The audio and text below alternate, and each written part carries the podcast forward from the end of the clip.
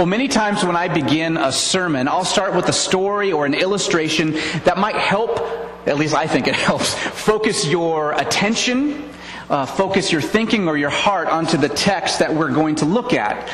Uh, but this evening is a little different. The text that we're looking at this evening actually is an illustration or uh, an example of something that gets people thinking.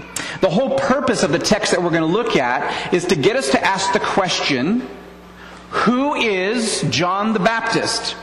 That's the first thing. Who is Jesus? And who are we? Right? So if you're kind of studious or, or, a teacher at heart or something like that, those might be three things to be looking for. The text this evening is going to deal with who is John the Baptist, who is Jesus, and who are we? Now, three weeks ago, we were looking at Matthew chapter 11, verses 1 through 6. And we looked at that and we saw that John the Baptist is Jesus' cousin, and he was imprisoned by Herod, the Jewish king. John's ministry was to prepare the way for the expected one, for the Messiah or the Savior. He believed, as many did, that this Messiah would bring judgment against Israel's foes and salvation to the oppressed. But things were not going according to John's plans. John was in prison, and Jesus didn't seem to be mounting a strong military force to go rescue him from prison. So John the Baptist sends some of his messengers to Jesus and says, Are you the expected one, or should we be looking for somebody else? Because this is not what I expected. Jesus, of course, replies that just go back and tell John what you have seen and what you have heard. The blind receive sight, the lame walk, lepers are cleansed, the deaf hear, the dead are raised up, and the poor have the gospel preached to them. These were all things that the expected one was expected to do. But as we talked about, Jesus was doing all this blessing without the expected judgment. He was suspending judgment until the day he returns. What grace, right? So after Jesus answers John's disciples, they go back to report to John what Jesus has told them. And that's where we pick up the story this evening. So would you stand with me as we read the Gospel of Matthew, chapter 11, verses 7 through 19. So, referring now to John's disciples, after these men were going away, Jesus began to speak to the crowds about John. Well, what did you go out in the wilderness to see? A reed shaken by the wind? But seriously, what did you go out to see? A man dressed in soft clothing? You know, those who wear soft clothing are in king's palaces. But what did you go out to see? A prophet? Yes. I tell you, more than a prophet. This is the one about whom it is written Behold, I send my messenger ahead of you who will prepare your way before you. Truly, I say to you, among those born of women, there has not arisen anyone greater than John the Baptist. Yet one who is least in the kingdom of heaven is greater than he. From the days of John the Baptist until now, the kingdom of heaven suffers violence, and violent men try and take it by force. For all the prophets and the law prophesied until John. And if you are willing to accept it, John himself is Elijah who was to come. He who has ears to hear, let him hear. But what shall I compare this generation? It's like children sitting in the marketplaces who call out to other children and say, We played the flute for you, and you did not dance. We sang a dirge, and you did not mourn. For John came neither eating nor drinking, and they said, He has a demon. The Son of Man came eating and drinking, and they say, Behold, a gluttonous man and a drunkard, a friend of tax collectors and sinners. Yet wisdom is vindicated by her deeds. Would you pray with me?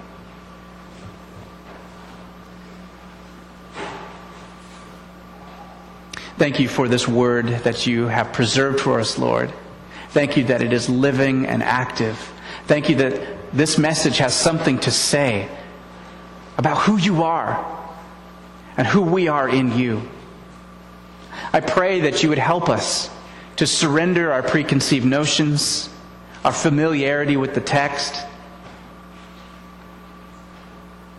Help us even to suspend the tapes we play in our minds over and over about who we think we are. And help us to receive your message about who you say we are. And in all things, be exalted. Be exalted, Lord Jesus. Amen. You may be seated.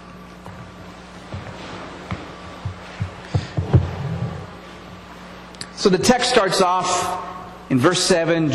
John's disciples leave and Jesus starts addressing the crowd. But I want to skip ahead for just a minute to verse 15. And if you have your Bibles open, look at verse 15. It says, He who has ears to hear, let him hear. Literally, what this means is listen up. Now, raise your hand if you have ears. Everyone, okay, yeah, right. So, in, in, and because you raised your hand, I can tell that you also can hear me.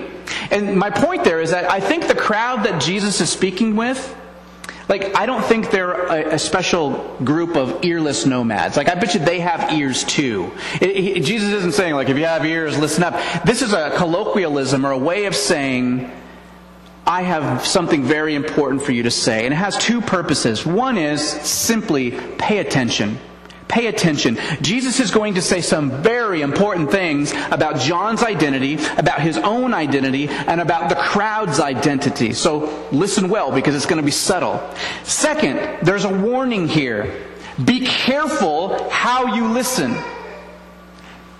Because you're responsible for what you hear. And I, really, we should come to to worship, to Bible study, anytime you open up the Bible, it ought to give us a little bit of a, a pause. And I kind of say this, I'm not really joking, but you'll probably take it as a joke, but seriously, you might want to leave now if you don't want to receive what Jesus has to say. Because when he says, He who has ears to hear, let him hear, he means listen up. This is important. And you're responsible now for what you know. So I'm just, that's my caveat out front. Okay. Now, with this in mind, let's go back to verse 7. Jesus begins by asking the crowd some questions. He asks questions for two reasons. First of all, he wants to get these people kind of to wake up. And when you ask a question, it kind of gets people thinking, right? He wants to get them thinking. And there's three spheres of people that Jesus is trying to get thinking. First of all, he wants to get the crowds he's talking to thinking about what he's going to say. But the second sphere is anytime you're reading a gospel account, right? This is written by presumably Matthew 60 to 80 years after Jesus. So Matthew is putting this in there on purpose because he wants his listeners, his readers to listen up. Okay? And there's a third sphere, and that would be you and me, because we're reading this today. All right, so three spheres of people he wants to listen up. Jesus asks questions to get us thinking, and second, he wants us to think, because whenever you think about something and you come to a conclusion on your own, you're going to own that conclusion much more than if somebody just told you so. Which is why, by the way, it's one of our core values as a church to be a church that's asking questions. Questions are not dangerous. Asking questions is not a bad thing. Because when you work through the process, and I think, I believe each generation has to work through its own process of faith and discovery so that we can own it for ourselves. Now, this crowd that Jesus is talking to has kind of been like a bunch of groupies in a way. They've followed Jesus around. They've heard him speak like no one else they've ever heard speak. All right, so he's got a little celebrity effect going on. They've seen him do things that nobody else is doing. I mean, he's healing people at a distance in other towns. He raised a little girl from the dead. He's casting out demons. This guy is amazing. They're hanging around. But following Jesus is not a spectator sport. It's not passive, and it's not a fair weather activity, kind of like Seattle sports fans, right? It's not just, we don't just jump on board when they're doing well. So, he asks them some questions to wake up their minds. So, what did you guys go out in the wilderness to see anyway? A reed shaking in the wind? So they're thinking of John the Baptist, and he brings up a reed shaking in the wind. That's kind of symbolic for somebody who changes their opinion as the wind blows. Whatever the most people or, or the majority of people are saying, well, I'm going to change my teaching to kind of fit there. That way I don't make too many enemies. Now, from what little you know about John the Baptist, was he like that? No, no way. So what did you go out to see? A reed shaking in the wind? No, that's not John the Baptist. So what did you go out to see then? A man dressed in soft clothes? You know, those who wear soft clothes, they're in king's palaces. Did you go out to see that? Israel's history is filled with, um, with well, a few good kings, but many, many corrupt kings who took the people down the road of idolatry. And they did not want God's real prophets in their court. So you know what they did was they hired false prophets and they gave them apartments in their palaces and fine silks. And they basically paid them to tell them what they wanted to hear. Sure, God says do that. God says do that. Is that the kind of prophet that John is? No, John John lives out in the wilderness. John's not that kind of prophet. He wasn't in fancy clothes. He was in camel's hair and a leather belt. He didn't eat the king's food. He ate bugs. It says so in, in chapter 3. He didn't say what the king wanted to hear. In fact, he confronted King Herod to his face about an adulterous relationship he was in. He didn't live in the king's palace. He lived in the king's prison. So what did you go out to see anyway? A reed shaken in the wind? A palace prophet? What did you go out to see? A prophet. Yeah. Yeah, you did. And I tell you, more than a prophet.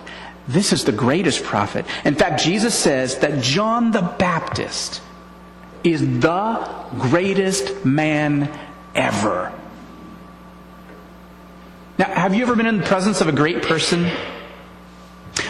Some of you, I think, maybe have something must come to mind. What are some of the qualities of greatness that you've noticed from people? Just shout them out. What are some qualities of greatness?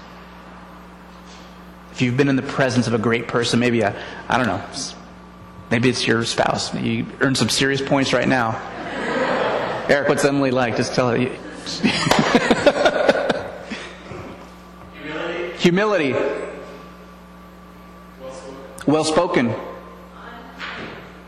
Honesty. Honesty and what she said. Okay, okay, great. Great. So those are some, so there's some qualities. And, you know, oftentimes we could be in the presence of greatness and we don't even realize it. Because great people don't often tout their own greatness, right? If, if they're humble and, and honest and those kind of things. So the crowds had been in John's presence, but they didn't know that they were actually in the presence of the greatest man ever. That's a huge statement. I mean, start to think about is, just Israel's history. Let's not even go to, to other places, but just Israel's history. He's greater than Moses, who the Bible says is the most humble man who ever lived. Moses, whom God chose to bring the Israelites out of exile from Egypt, he's greater than Moses. Is he greater than Elijah? Elijah, the guy didn't even die. A chariot of fire comes and takes him up to be with God before he even dies. Or is he greater than Elisha, who like would lay on dead people and breathe on them and they come back to life and makes axe heads floats and weird uh, Isn't Elisha the one that called the bear out on the kids for calling him bald? Alright. Uh, Uh, he's, he's greater than Elisha. He's greater than David, the warrior king and the psalmist and the prophet. As far as I know, John the Baptist didn't ever write any psalms or lead anything, or he wasn't a warrior. And what about the writing prophets, the great Isaiah, and Jeremiah, and Ezekiel, and on and on and on? As far as we know, John the Baptist didn't write anything down. We don't have the prophet of John. How is John the greatest who was ever born of a woman according to Jesus? Now, I asked before, what makes a person great? And those were some great answers. Uh, I think ultimately, what makes a person great is what God thinks about that person. And what makes a prophet great is ultimately the message that the prophet has to proclaim. And what makes a message great is where the message comes from and the fruit that the message bears. So John is the greatest prophet because he's not only a prophet, but he is the fulfillment of other prophecies. He is the object of prophecy. Eric read earlier from Luke 1. And I bet you're thinking, isn't that an Advent text? Like, why are we reading about the birth of John and Elizabeth and all? Because in that, when the Holy Spirit comes around, uh, upon Zechariah, he begins this amazing outburst of joyous song in the Spirit. And one of the things he says is that you, child, my son, will be a prophet of the Most High, a prophet of God. Jesus quotes Malachi 3:1. Malachi is the last of the canonical prophets. He wrote roughly 400 years before John the Baptist and Jesus were on the scene in the flesh. Malachi prophesies about the corruption of Israel and the promise that one day God himself would return and dwell among the people. He would bring judgment and salvation. And who is this coming prophet that would come? Malachi 4 5 says, Behold, I send to you Elijah. Now, by the time Malachi is writing, Elijah's been taken up to heaven a long time. So this is weird. Elijah's not on earth anymore by a long stretch. Like 900 BC, that's Elijah, okay? Behold, I send to you Elijah the prophet before the coming of the great and terrible day of the Lord. Now, I want you to listen with fresh ears to something. This is what Matthew 11:4 says. And if you're willing to accept it, John himself is Elijah who was to come. How is John the greatest? He is the fulfillment of a prophecy. He's not just a prophet. And not just the fulfillment of any prophecy, but the fulfillment of the prophecy about the coming of God. No wonder Jesus wants us to think about what John was wearing. When he asks the question, What did you go out to see? A guy in soft clothes? No, John doesn't wear soft clothes. What does he wear? Camel's hair and a leather belt girded around his loins. Why is that important? In 2 Kings 1 8, it introduces us to Elijah the prophet. And guess what it describes him as? A hairy man who wore camel's hair and a leather belt around his loins. We are made to see these connections. John is this Elijah figure. There's more. Jesus is teaching us about some, something about his own identity. If John is Elijah returned, then God himself must be coming. So let's go back to this Malachi passage real quick and let me read to you the actual passage from Malachi. And remember, this is God the Father speaking, okay? Here's what it says Behold, I am going to send my messenger, and he will clear the way before me. God refers to himself three times. Listen, I am going to send my messenger to clear the way before me. That's all talking about God. Okay? Now watch what Jesus does with this quote in Matthew.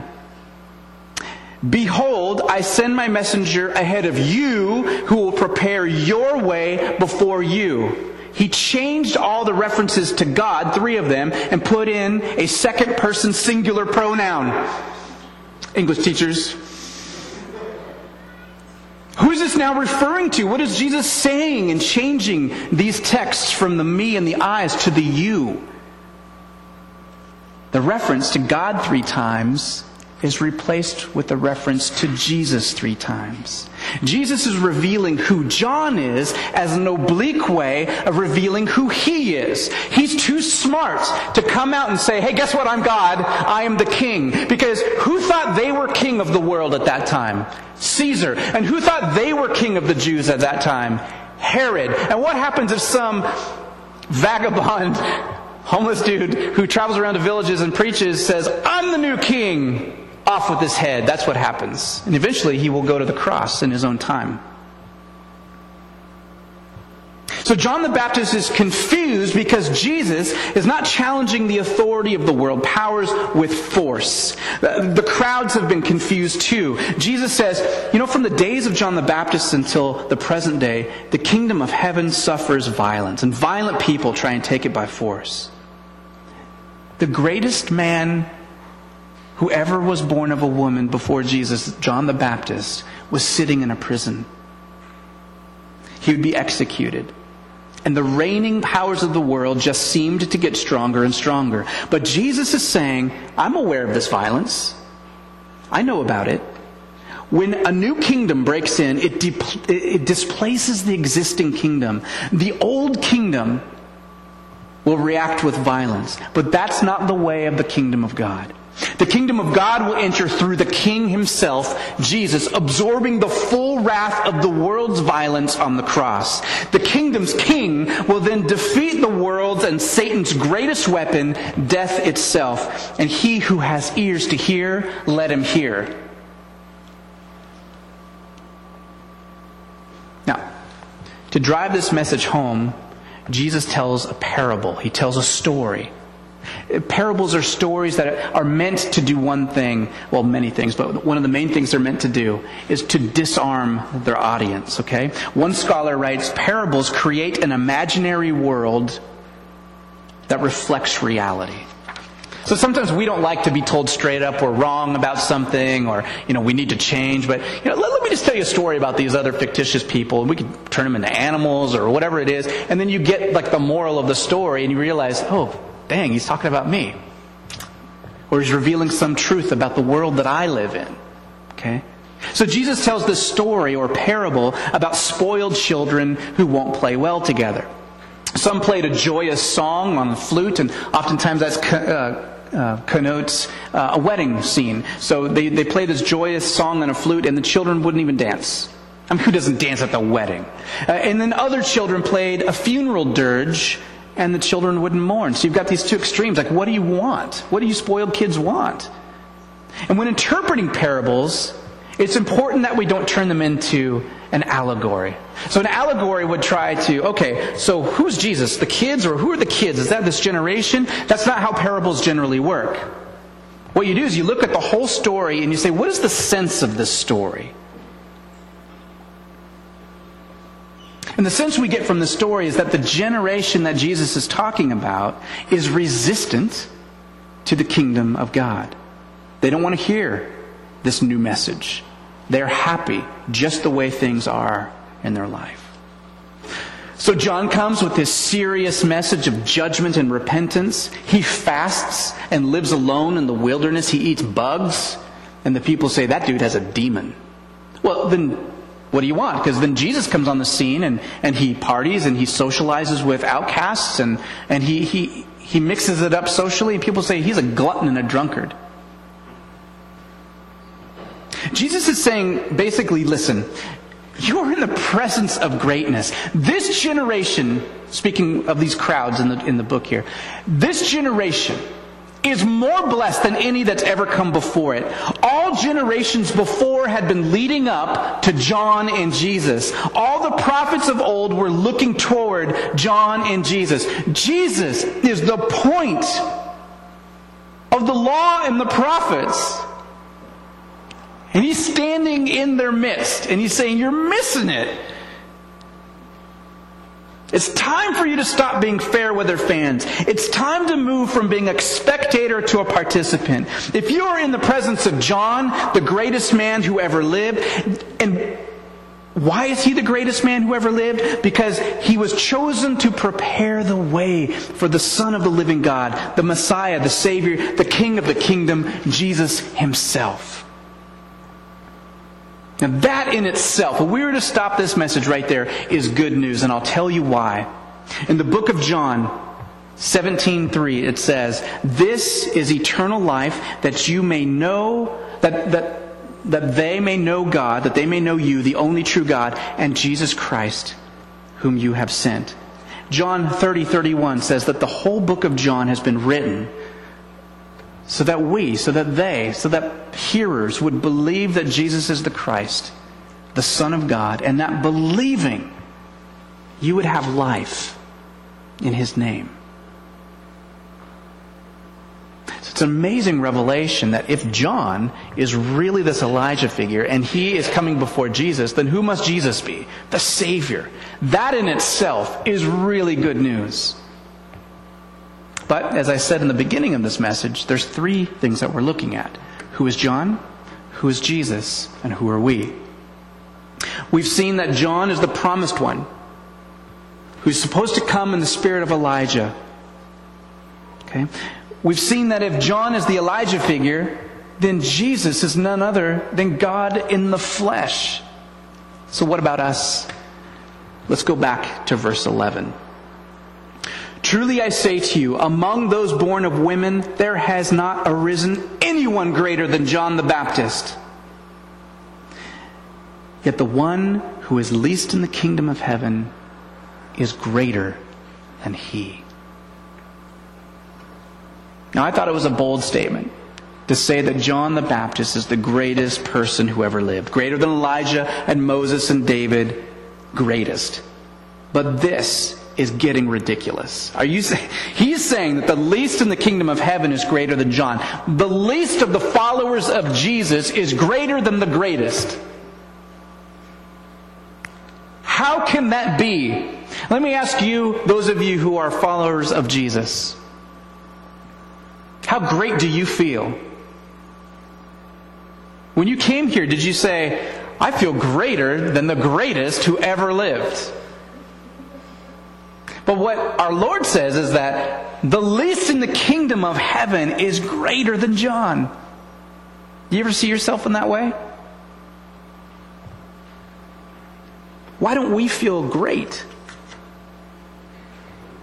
Well, because we measure greatness by our deeds. We measure greatness by what others often think about us. And in the church, and in the church, we wrongly measure greatness by our morality. We measure our greatness by the time since we last looked at pornography. We measure our greatness and how many days it's been since we yelled at our spouse. We measure greatness by our feelings. And good luck with that. We live in the grayest place on earth. I mean, come on. We're like up against a wall on that one. We measure greatness by how we feel about how we're doing compared to other people. Seriously, if you have ears to hear, listen to what Jesus is saying. If you believe what Jesus is saying about himself, that he is the Son of God, and if you've banked your life on the fact that Jesus is your Savior and your King, then you are part of his kingdom. That will qualify you as being even the least. You could be the least in that kingdom, but you are greater than the greatest guy who ever lived. Why? Well, for, just like John, we can speak about Jesus, right? We can proclaim him. Um, we can articulate theology. We can show who Jesus uh, is through the scriptures, like we did this evening. Now you know that, and you can say, "Look here, uh, if John is Elijah, then Jesus is the Son of God." I mean, you can do that now. So, yay! That's one reason why uh, you're just as great as John. But why are you greater? We can even tell something that John couldn't, and that is that you now have a relationship with the risen and reigning Jesus. John didn't know Jesus pre crucifixion, pre resurrection. John never had the Holy Spirit like you do. The Holy Spirit that makes God's Word come alive like it does for you. He never had the Holy Spirit that helps you grow in Christ likeness. He never had the Holy Spirit that reminds you that you are adopted into the family of God. John didn't have any of those things. But we, the least in the kingdom of heaven, are greater than John because of who Jesus is. That's the primary reason. Because of what Jesus has done. Because the weaker because the weaker you are and the weaker I am, the greater Jesus must be to include us in his kingdom. We can be called greater because we don't simply know about Jesus, like what he was supposed to be like or what the Bible says about him. We can know firsthand what the resurrected Jesus is like. And we can be called greater because the one who is greater than us has called us his own. Let me say this you are great because Jesus, the great one, thought you were so precious and valuable that he died for you. If you're the least in the kingdom of heaven, you are greater than John. So hear the good news. If you feel unworthy, unspiritual, unfit, unnoticed, unimportant, there is a place for you, particularly for you in God's kingdom. Jesus himself says, Blessed are the poor in spirit, for theirs is the kingdom of heaven. If you've already begun to follow a life, or a life of following Jesus, I want you just seriously take a moment and just look at someone next to you, another disciple. You are looking at someone who's one of the greatest who has ever lived because of what Christ has done. You are in the presence right now in this room of greatness because the master of the disciple you are looking at is Jesus. Would you pray with me?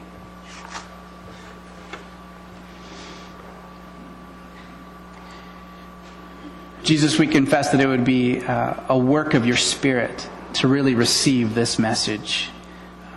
I even notice in myself all of the yeah buts that rise up within me. All of the resistance we put up, all of the false barriers to your love and to your acceptance of us.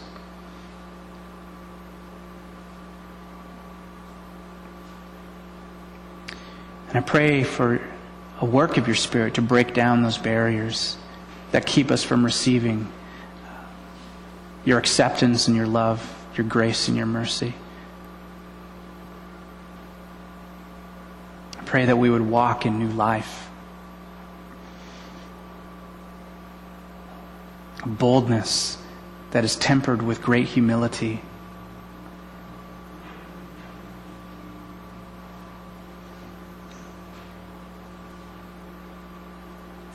We want more of your life running through our veins, Lord Jesus.